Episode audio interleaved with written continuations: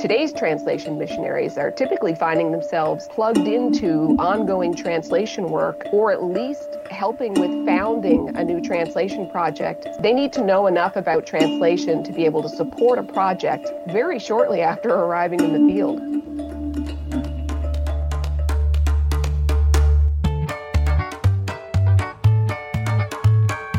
Welcome to the Essentially Translatable podcast brought to you by Lutheran Bible Translators. I'm Rich Rudowske. And I'm Emily Wilson, and we want to say a big old thank you.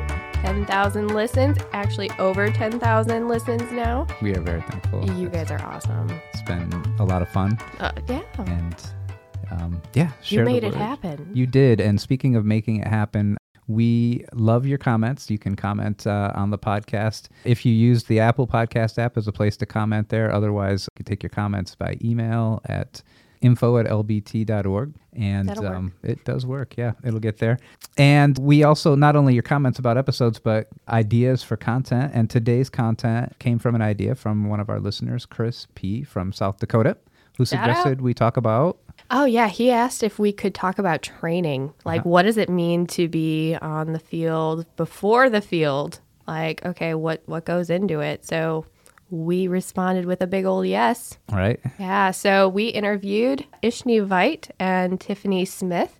So, Ishni Veit is our training coordinator here at Lutheran Bible Translators, and she provides support for not only missionaries but also staff, being able to enhance our skills with further training and just development. So, uh, she has been working with Tiffany Smith, who is a pre field missionary. So, Ishni and Tiffany both have actually been in Botswana. Ishni served for a number of years in Botswana with the Wayei translation team. Right. And Tiffany was an intern there for almost three months. So she had a little background, but now she's at Moorlands College in the UK. So, yeah, lots of interesting content as they talk about what their experiences have been like internationally, but then also on uh, skill development.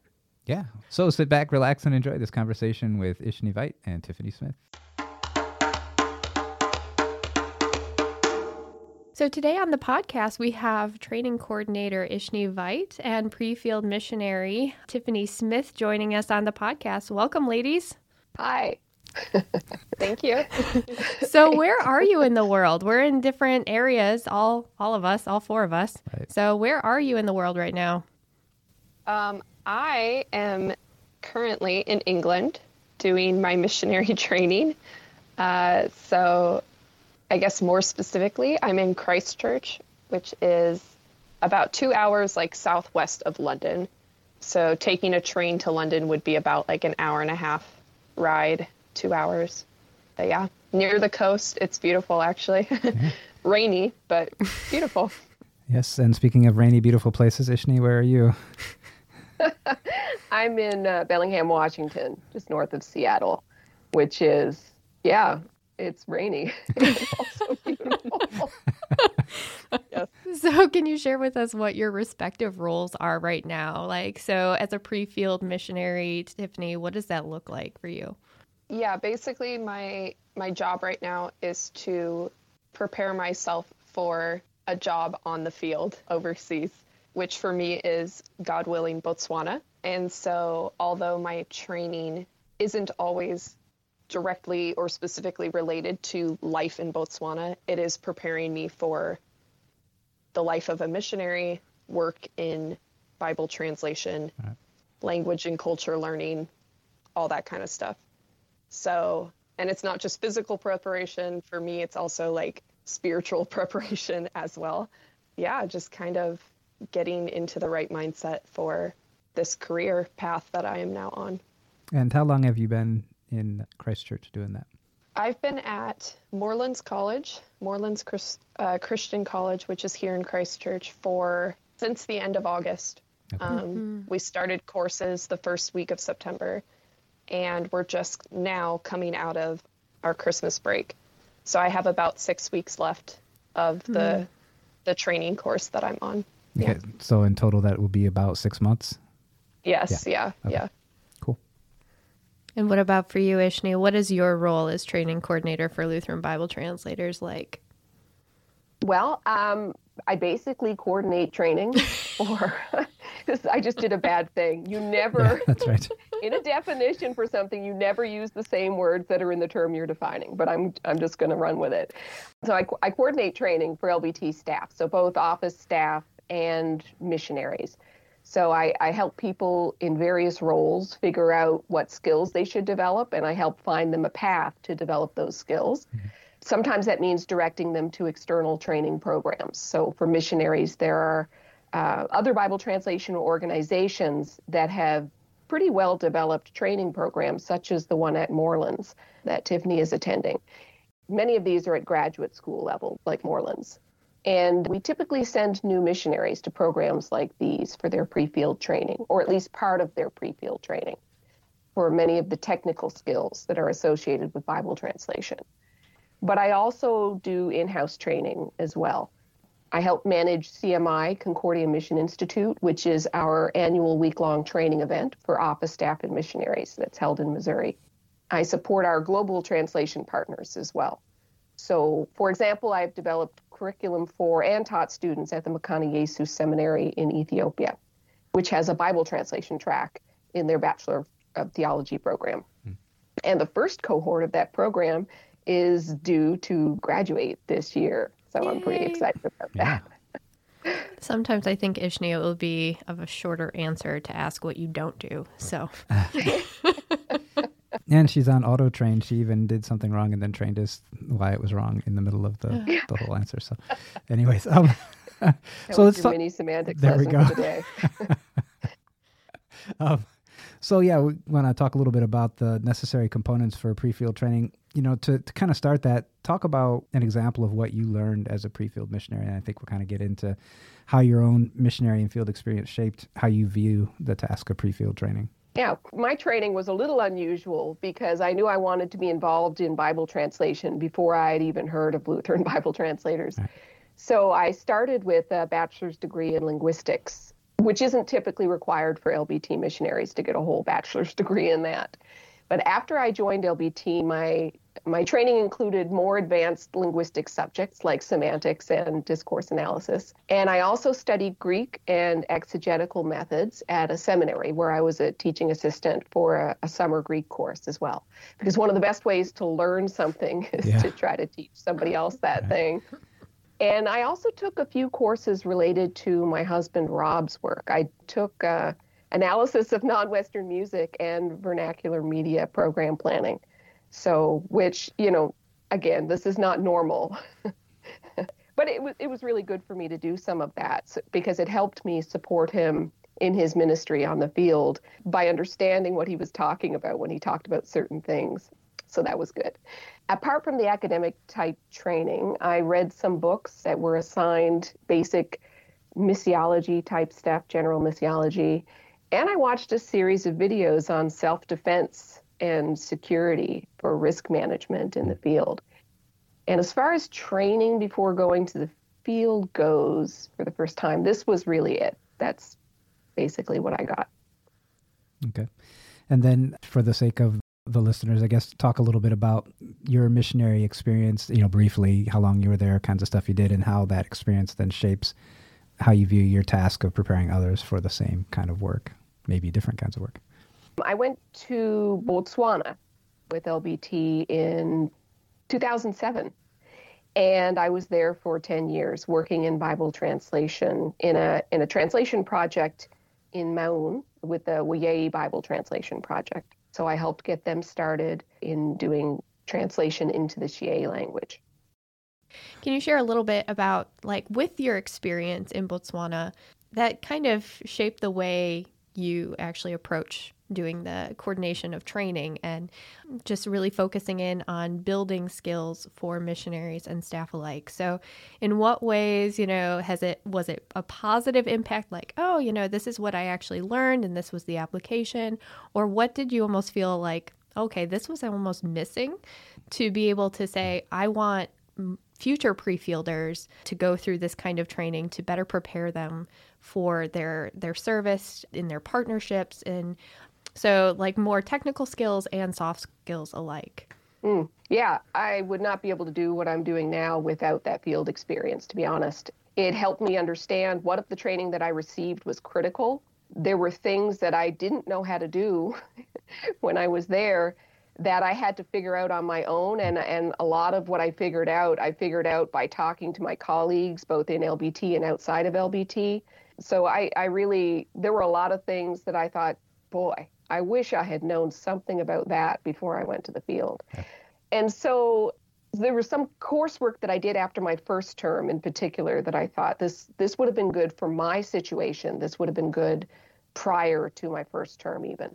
So like uh, training and translation principles wasn't a part of my pre-field training. That may mm. surprise you. Ironically, yes. But, yeah. So I think this is because missionaries would typically spend the first term getting settled into their no, new home and learning a language, sometimes two languages. It could be the language spoken by most people in the country, and then the language that they're helping translate into. And so they might not even get around to starting to do any kind of translation work at all in their first term. That was pretty common for most missionaries being sent out. And so then typically they would come back and during their first their first time back in in the states or in Canada after their first term is when they would get training in translation principles. But what's happening is that today's translation missionaries are typically finding themselves plugged into ongoing translation work or at least helping with founding a new translation project very shortly after arriving in the field. Yeah. And so it's if they if they're going to be they need to know enough about translation to be able to support a project very quickly on in their first term. And so I, I had a bit of that experience myself in my first term, and and I'm seeing that that's as very common in missionary experience now. So I do prefer that pre-field training does include at least one translation course if a missionary is going to be working in translation. Another change that's come about is that we don't just train everyone to be a translator if that's not what they're going to be doing. And uh, and so and and we do actually have a we have a pretty good sense of what people are going to be doing now. Mm-hmm. And we like to be intentional about placing people in projects that we have equipped them for. So we know whether or not a person is going to need to know how to analyze a language from scratch and develop a writing system. Like I know how to develop an orthography. and, you know, that's just not a skill that everyone needs. It's kind of fun to know how, but we don't need to overtrain people. And so the idea that we train people for the job that they will be doing, that we assume they will be doing, based on the context that we're placing them in, that's that's more what we're we're gearing towards now.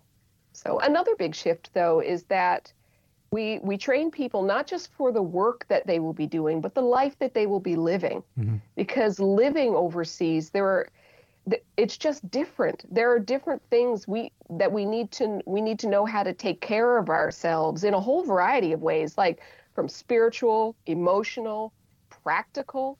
So we've actually um, I there was a process that I went through. a team of us got together a few years back and said, "What are all the things that we wish we had learned before going to the field that would have made our our everything better for the for that first term in particular?" And we made a list. We wrote it all down mm-hmm. and we categorized it. And so now we have a system, we have a spreadsheet so that when someone is coming on board, we sit down with them and we say, What are the skills that you have? What are the skills that we think you're going to need?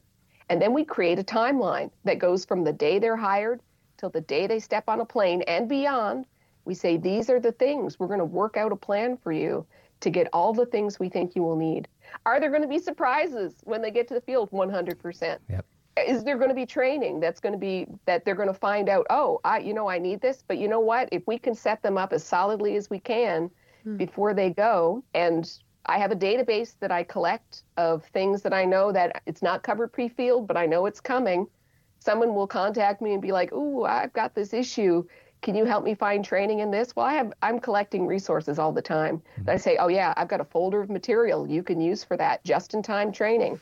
We can do that on the field. So, yeah, definitely. My my experience in the field has and the experience of other people in the field. We have a wealth of experience that people we've learned lessons the hard way. Yeah. And we need to we need to be tapping into that regularly and finding ways of sharing that information with each other and growing constantly. Absolutely. So, one of the points that you brought up was like, okay, what what are some former skills that you have gained in your undergraduate or maybe previous missionary experience or previous career experience? So, when I first met you, Tiffany, uh, you were studying theology, but also having uh, an area of focus in English as a second language, being able to teach and, and to be able to network in a way with English language learners. So, can you share a little bit about your previous exposure to linguistics learning and how that actually may have changed. How's your experience been different or similar? Yeah, so at Concordia, I did do English as a second language for like the last full year that I was a student because I was a theology, I got my degree in theology, but I had no idea what I wanted to do with it for a couple years there. And by the time I realized, oh, I think I want to go into mission work, maybe teaching English, maybe Bible translation, which came like about senior year, that's when I decided to focus a little bit more on linguistics. But yeah, if I could change one thing about my undergrad studies, it would be to do that sooner, even though, like, God obviously had his hand in everything and the timing of everything worked out the way that it did for a reason but yeah, I wish I would have focused a little bit more on maybe just linguistics rather than English as a second language too, because what I'm realizing more and more is that unless you're going into actually teaching people English as a second language, dissecting the English language and learning how to teach it doesn't necessarily come in use when you're working in a, an entirely different language. It can kind of help you to understand how languages work and everything for sure. But I think that having more of a background in linguistics by itself would have been really, really helpful. So that's something I wish I could go back and change just about my own experience. But yeah, but with what I have, it's come into use a lot just thinking, learning to think like a linguist. And in Bible translation, I think that it's really helpful. At least it was when I was an intern back in 2019. And then here in this course, it's been pretty helpful too, because we've done a lot of like language learning and language learning strategies, mm-hmm. how to effectively learn a language when you're out on the field. And so, yeah, it's it's come into use, and I've actually been able to expand on what I learned because, like I said, I didn't do it until really my senior year of college, and so this is kind of built on what I my prior experience, which is really good because I needed that. So, what are some of the things that you've been learning uh, while you've been at Moorlands that you find helpful? Yeah, oh, so much. But we we started off with uh, a course called Language and Culture Learning. Actually, is what it was called. And so, like I said, we learned strategies for learning a language, how to the different kinds of culture, um, and how to integrate yourself into the culture and how to be the best help that you can be in a different culture and how to get rid of you know your western mindset and adjust to a different kind of mindset in order to effectively work and relate to other people in whatever culture that you're going to. Um, we did phonetics a course in phonetics which was really fun um, because that was one thing i didn't do in my undergrad. And it was really really helpful just for language learning because breaking it down to just like the sounds and everything was yeah really really interesting and helpful. We also did a practicum of uh, language learning. So it was only like three weeks kind of a crash course of applying these language learning strategies that we had learned before and then actually trying to learn a language using those.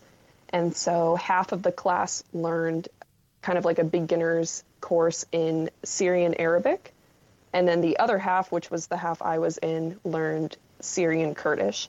So we had two ladies.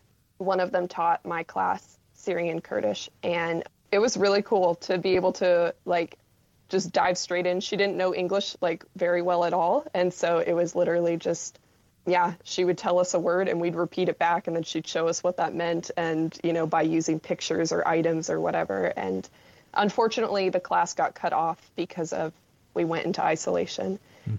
for a while. But Yeah, so there that was that class and then after that we learned a little bit more of how to work on a team once we go out onto the field, what it means to use our gifts and strengths and plan, healthy planning and communication and all of those sorts of things. We did a course in scripture engagement and then a course in oral Bible storying and story crafting, which was, I think, honestly, I think that's been my favorite so far.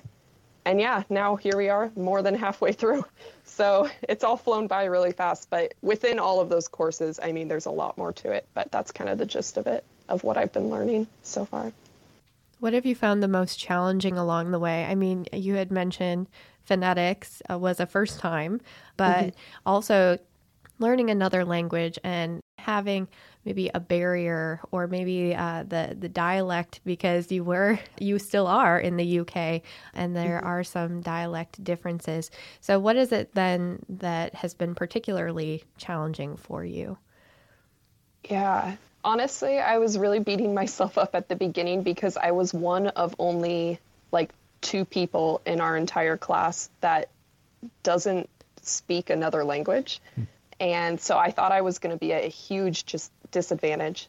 I would say that I maybe was at a slight disadvantage in some aspects, but other than that, I think I can say now that I'm living proof that you don't have to know another language to be trained, you know, go to this sort of training or get into a job like this because you can always learn along the way. Like I learned, I don't even know how many words in Kurdish that if you'd asked me a couple years ago, oh, you'll learn Kurdish, like never would have thought I'd be able to. But even just in three weeks, I was able to learn, you know, certain phrases or words just because of the teacher or because of my classmates. And so it really just depends on how much work you're willing to put in and everything. But yeah, you don't have to know a second language in order to do something like this. So that ended up being a really encouraging thing, but it was a challenge at first just because I was making it, I think, a challenge for myself. Like, oh, I don't know another language. I have no other resources to pull from when we're talking about phonetics or linguistics or whatever. But it, it, it actually left a lot of room for me to grow too, and a lot of room to learn. So, yeah, there are positives and negatives to it. But for me, I think the positives outweighed the negatives in the end. But it, it's been a good challenge because I've also been able to learn from my classmates and my friends, like, oh, what does that word mean? Or how do you make this sound? Because I know it's in French, but it's not in English. Like, so tell me where do I put my tongue in my mouth to like make that make that noise, and how does that work? And yeah, so it ended up being a good good kind of challenge that I could grow through. yeah. yeah. Cool. Yeah, for the listeners too, I should just mention if you have the chance to take a course in phonetics, at least, even if you're not going to go into any other kind of work, then there's a whole world of uh, international phonetic alphabet memes that you can be part of at that point. So now, now I know Tiffany is another person I can send my memes to. So, anyways, Ishni, there's so much fun. Yeah, Ishni, back in the day, you kind of alluded to this, but back in the day when you and I were going through training, LBT and probably a lot of other agencies kind of had just a standard okay, if you're going to training, you're going to this kind of training. Talk a little bit about your thought process for how you selected this program for Tiffany based on what we know at this point about what she might be doing and what the program offers there. Yeah. Well, there are so there are several academic level um, academic oriented training programs that have been developed by Bible translation personnel where you can learn directly from people who are not only knowledgeable about translation work, but who have overseas firsthand translation experience. And so each program is going to have its own focus, its own features, and so when we look at selecting a program for a new missionary, we look at what each program has to offer and then we compare it with a missionary's needs and interests. So for Tiffany, she wanted to do in person training and she was willing to travel overseas for a year to do so. So this was great for me because the Moorlands program is fairly new in the realm of programs that are happening. And it's got a number of courses that are being taught that I haven't seen anything comparable to it in other programs that we have used in the past. And so I was really glad to be able to recommend that Tiffany take part in that program. And I will be looking forward to getting together with you, Tiffany, when you come back to hear a full report on everything that you experienced there. So I can see how we might use it in the future for other people that are being trained. So one of the things about the Moorlands program is that you you don't just give everyone heavy linguistics training. Mm-hmm. Like a number of the schools are really focused on training people to, to do language development, basically, yeah. as a precursor to beginning translation work. And the context that Tiffany is going to be working in, most likely in Botswana, they have linguists who have done the work already at the at the University of Botswana. They have orthographies that have been developed. So they don't need a linguist. They need someone to help them work in the community and they need someone to develop how the project works. They need someone to help them with uh, Greek and Hebrew things, that, to help them with the, the day-to-day translation work, the actual practice of translating mm-hmm. texts from one language into another.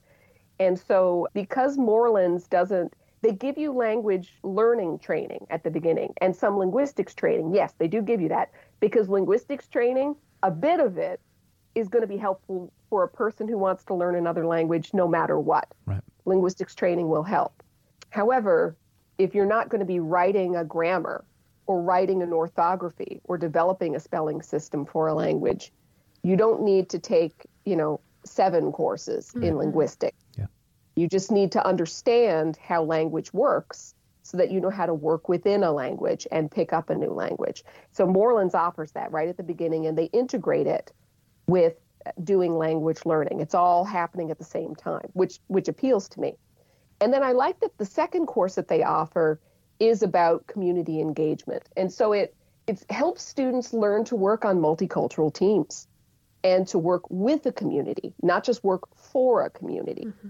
but to help a community develop its own program because that's how LBT is working now. Mm-hmm. We work with communities embedded in the structures they already have present within the community.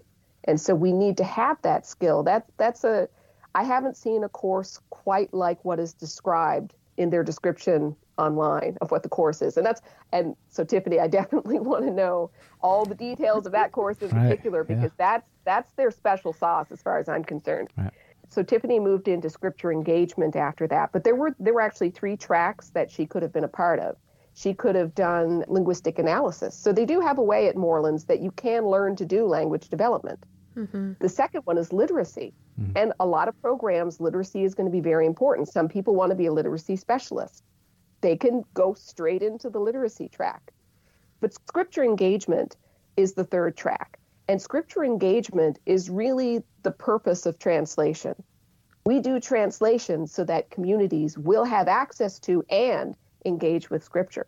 And so I, I like the fact that those are the three tracks that they offered. And for for someone who's looking at supporting a translation project directly, starting with scripture engagement after they learn about community engagement, that to me was very compelling as a direction. Yes, I, am hearing a couple of things here. That one, of course, is that the there's a good match between the program's values and what we value in Lutheran Bible translators. But the second that I also want to uh, pick up on even just briefly is that if if somebody came along and was like, "Well, I can't go overseas to travel," or "I really like doing virtual learning," you're basically saying you probably have a solution for that as well that can be really tailored to not only what our values are in LBT, but what any prospective trainee needs for for training and how they prefer to be trained. Right? Absolutely. I can think of immediately three different institutions of higher learning that have academic Bible translation training programs that would fit with different scenarios. So, one of the ones that we've used most is at Dallas International University in Dallas. The Graduate Institute of Applied Linguistics was its primary name back in the day when I went there. And so, if someone wanted to do something related to literacy or scripture engagement or translation consulting or translation work or language development, they offer all of those in Dallas. So, if someone wanted to remain in the US let's say they had um, a family that wasn't quite ready to go somewhere far away just yet, they could go to Dallas for uh, a period of time. Usually, about the first, it would be like six months to a year, they would go to Dallas. If they wanted to do something similar, they could do, there's something similar in Canada. If they wanted to have a slight cross cultural experience, and but didn't want to leave the continent, right. they could go to Canada there for a go. similar amount of time there's a, an online facility. So that's the Canada Institute of Linguistics at Trinity Western University in British Columbia is is also another option. And I went there. That's where I did my bachelor's degree, and I I love that program. I love the teachers, and I had a great experience there.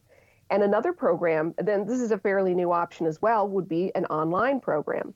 Uh, Johnson University through and Pioneer Bible Translators has developed a Bible translation training program through Johnson University online. And so if we had someone who they needed to not be on location, and let's say they already had some cross cultural experience, because we do like to fit some cross cultural experience in before you move permanently somewhere Right. else. Right. If they had some cross cultural experience already, and they didn't and they needed to do something online or they prefer to do something online or they're able to do something online because not everyone thrives in an online learning environment Right. they could do johnson university Okay. and so you know there's even there's a school in australia if someone didn't have to do a full bible translation training they wanted to go into a different role that would still require some language learning there's a, i think it's a six week course in australia emily you did that oh, course oh yes, I highly recommend. yeah, sounds great. The material looks good. So, yeah, lots of options. It all depends on we're looking at trying to meet the needs of the context a missionary is going to be placed in and also their their needs as a human being and their family's needs. We take all these things into consideration. Mm-hmm. And the classroom environment looks a little different than maybe what someone has experienced in the past when doing language learning. And uh, Tiffany, as the most recent LBTer going through and doing linguistics training, what does the classroom look like? How does it differ from what you've experienced in the past with your undergraduate learning? Yeah, I noticed right off the bat that overall, the classroom setting here in the, which I've learned now from friends, it's pretty common throughout the UK. It's very relaxed, very informal, and especially in the program that I'm in, which is a postgraduate program, it's a lot of just you do it all yourself, like all the research at the end of every module. It's basically just okay, at the end of this module, you have a 3,200 word paper due. You can start writing it whenever you want, but that's your only, that's like the only assignment for the whole thing for like a four or five week module. So we have classes every day, and then at the end of the four or five weeks of those classes, I write basically compile an assignment or a everything that I've learned into like a, a portfolio or an essay for the class. And so it's very just like you have to be very self-disciplined, which I was not used to being in that student mindset coming here because it's mm-hmm. been a couple years since I graduated from college. So that was a rude awakening. Like, oh, yes, this is what it's like to write papers again and all that. But it's been a really good, really good experience actually because yeah, because of the informality and being kind of in the on this almost this peer level with my instructors, which I was not used to in the US. Mm-hmm. Although they were very my instructors in the US were very helpful, very kind. I had meetings with them all the time, but but here, yeah, there's just I think because we're all we're all adults and we're all going to be missionaries or have been missionaries, everyone's very willing to just sit down with a cup of coffee or tea and talk about, you know, help you out with the struggles you're going through or questions you might have about, yeah, linguistics, scripture engagement, cross-cultural living, all of that. And so it's been it's been a really good experience actually. It was different at first, but it's been really good. And the class size that I'm in, especially now that we split off into two different tracks, scripture engagement and linguistics, and then there's also the literacy program, but nobody's in that one right now. So in my scripture engagement course, there's only four of us. And then in the linguistics course, there's only four people in that one. So like we're talking really, really small class sizes, which I really, really like because not only can my voice be heard and everything, but it just really helps us to get to know each other and learn from each other too. And it just makes it a lot more of a relaxed setting. And yeah, it just allows for the instructor and the students to give more time to one another and to have more of a discussion rather than like a lecture based mm-hmm.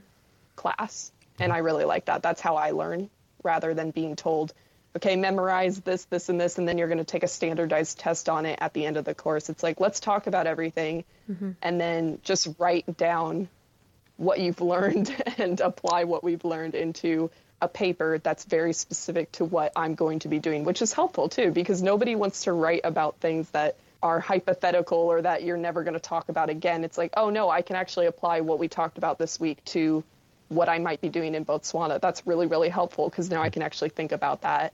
Mm-hmm. And yeah, so I, I really liked the overall setting and structure of of the course here. Right. It, it's almost a, a, class culture. Like as your cohort develops and you have, it sounded like you had a multilingual diversity within the class cohort. So it, yeah. it really changes the way you interact with what you're learning about, but also you almost feel yourself doing some changing inside and the way you approach a topic. So, how many countries were actually represented in your class cohort? So, at the very beginning of the course for the first 10 weeks, so from like September until mid November, just about, um, there were 13 of us at one point in time. And between the 13 of us, there were probably, I counted once, it was 10 or 11 countries represented wow. because that's also including TCKs. Sure. We have two of two or three of them who grew up in a different country other than what their you know their nationality is now or where their passports from. So but i think that totally counts because that's where they grew up. And so that's like the culture they right. they grew up and lived into. Definitely. And then in addition to that i don't know when there were 13 of us but now that there are only eight of us who are here finishing out the the rest of the course between all of us there are still about eight or nine countries represented. And I don't know a specific number, but between everyone else, there are about like 20 languages represented. Wow. wow. Yeah. So I've learned I've learned a lot. And like I said before, at first that was very intimidating, hmm. but it, it's actually it leaves a lot of room for me to yeah, learn and grow from with my with my classmates and just like ask them questions because they're all very passionate about languages and love talking about it. And I think they all thought coming here, I could see how nervous some of them were to speak at all just because it's English is their second language. And now that I've been here with them for yeah, almost like five months or however long it's been. It's been really fun to just see them grow, but then also like to see how I've grown with Uh, being able to understand a few of their words in German or French or Italian or whatever, and and that's been really fun too. And yeah, it's been a really a really cool experience being with such a small number of people, but people who have such vast and colorful backgrounds, not only in language and culture, but also in our faith too, which has been very eye opening, very humbling. And yeah, we all keep saying how we want to keep in touch for a long, long time and, and make sure that we follow each other on our respective journeys, you know, to wherever we end up. And it's just been a really, really cool experience being able to meet people from around the world who we all have the same goal and same mission in mind. But yeah, it's been really cool. Yeah, and in, in a, a very real way, you've had sort of the full LBT pre-field experience because you served an internship with us as well, and, and there's a prior podcast episode about that that mm-hmm. uh, you can go back and listen to, hear all about Tiffany's internship. But for your current situation, how did your experience from Botswana? How do you feel that's been enriched, or some things that are sort of aha moments now that you've been in this training? And yeah, so I I wasn't aware of this coming here because I didn't know much about Wycliffe Bible translators, but that's most of the most of my classmates are a part of Wycliffe and that's what they're going into. And what they what they are told to do is they take this training course and then they go on to an internship after this.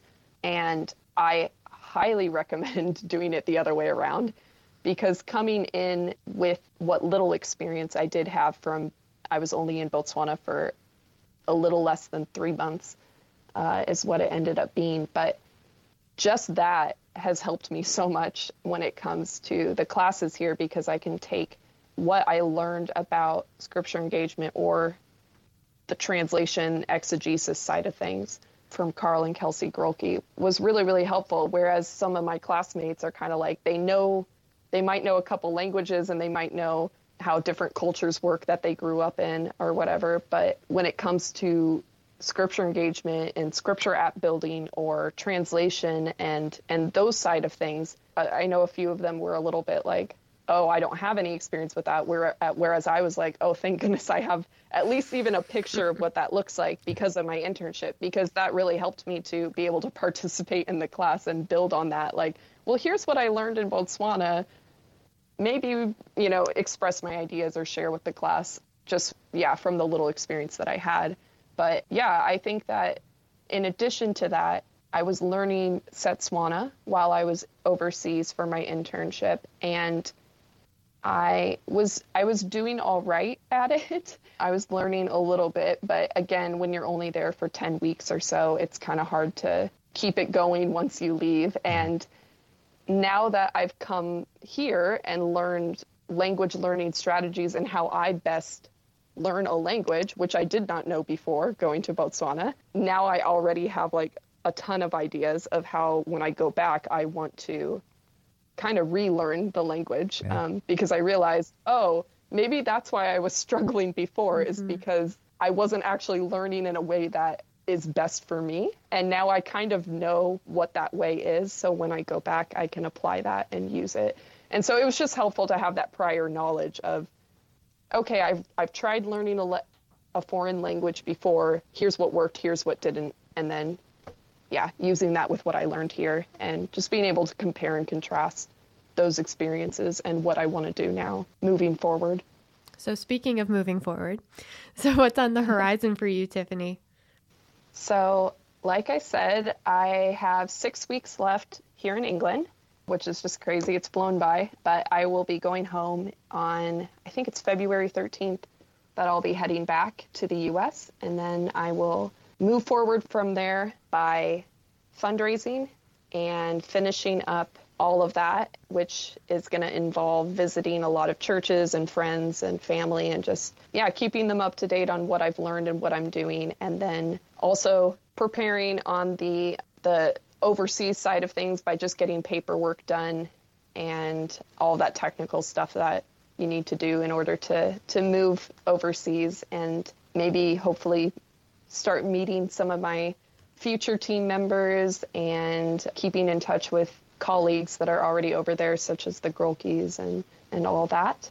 And then the goal is to be over in Botswana by the end of summer of 2022. So just yeah, not that far away, but. Yeah, That's quite a bit. Ishni, what's coming up for you? What are you excited about here as we roll into the new year? Well, um, the big thing that's directly in front of me is related to online learning. Um, online learning is an area that came into focus in early 2020, and so I found myself doing more in that area over the last couple of years.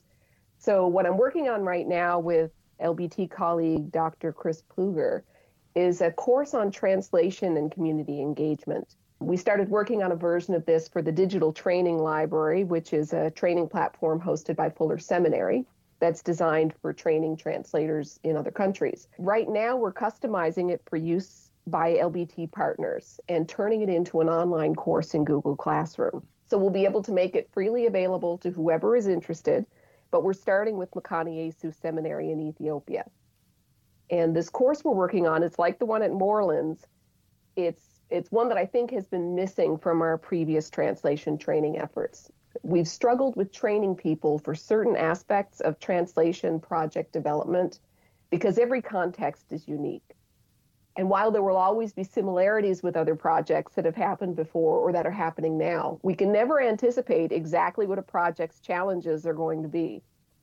And the world is always changing, and with these changes, come new challenges, and each translation project is going to have to navigate those and overcome them. And what excites me most about this course that we're working on is that it's not about giving people all the answers.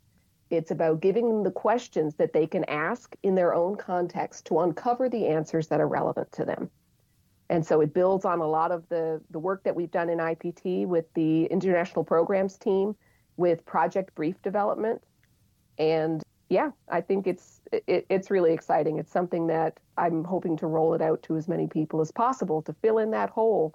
That for even people who have been translators uh, or who have been working with translation projects in the field for years, I think that together, if we go through this process together, we're going to uncover a lot of answers that we haven't asked the questions about yet with each other and learn from each other. And so that's that is what's exciting for me right now mm-hmm. and will be exciting for me for a few months, I think.